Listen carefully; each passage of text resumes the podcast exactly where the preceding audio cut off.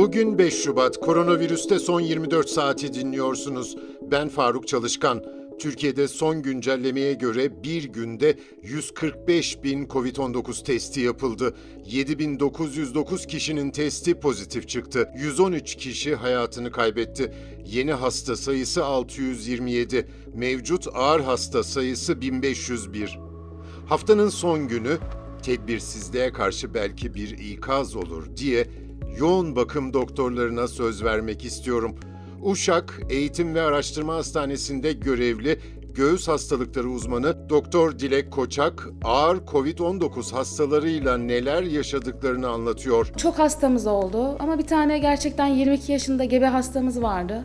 8 aylık gebeydi. Ee, ilk Covid'in ilk zamanlarıydı ve o hastayı çok uğraştık. Bütün e, hekim arkadaşlarımız gece gündüz hastanede uğraşıldı ama maalesef kaybettik. Onu gerçekten unutamıyorum. Gerçekten çok genç hastalarımızı da kaybettik. 85-90 yaşındaki hastalarımızı taburcu da ettiğimiz oldu. Yani hani bu yaşa, ek hastalığı evet tabii ki risk daha fazla oluyor ek hastalık olunca ama kesinlikle bana bir şey olmaz deme, dememek lazım. Genç hastalarımızı da gördük yani yoğun bakım sürecini çok sıkıntılı geçiren, atlatamayanlar oldu.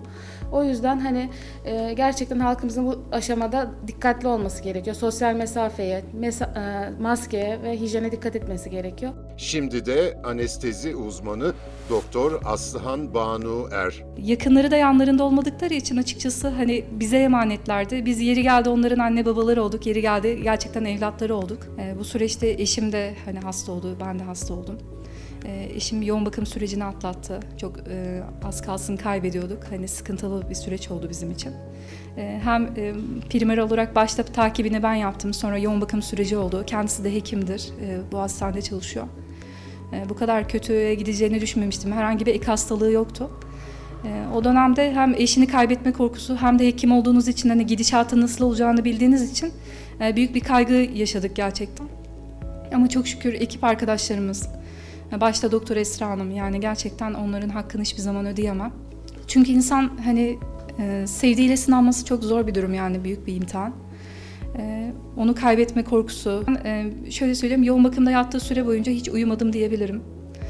Devamlı başında acaba bir şey olur mu korkusu. Hani bana olmaz demeyin. Biz çok genç hastalarımızı da kaybettik. Evet çok yaşlıları da kaybettik.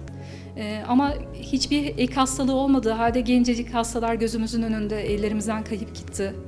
Yani inanın günlerce ağladık. Hani gece uykularımızdan kalkmıyor. Yani bu meslek nasıl bir meslek biliyor musunuz? Yani hekimlik olarak değil, sağlık çalışanı olmak çok zor bir şey. Çünkü e, mesainiz bittiği zaman 4'te 5'te çıkıp hastaneden işim bitti tamam artık rahatım diyemiyorsunuz. O hasta devamlı sizin aklınızda, gece rüyalarınızda. Acaba bir şey daha yapabilirsem kurtuluy muydu? Acaba şunu da yapsam hasta daha iyi olur mu? Devamlı yayın araştırıyorsunuz. Yeni bir hastalıkla karşı karşıyasınız. Hani önceden hani belirlenmiş bir tedavisi yok. Ee, devamlı yapılan hani online toplantıları dinliyorsunuz. Ekstra bir tedavi olursa hastam için ne yapabilirim diye. Ee, gece gündüz aklınızda halktan istediğimiz yani ne olursunuz rehavete kapınmayın. Hasta sayısı evet vaka sayısı azaldı ama her an artabilir. Uşak'tan salgını en ağır şekilde tecrübe eden doktorları dinledik. Dünyada bugüne dek Covid-19 teşhisi koyulanların sayısı 105 milyon 500 bin, toplam ölüm 2 milyon 296 bin. Bugünlük bu kadar, hoşçakalın.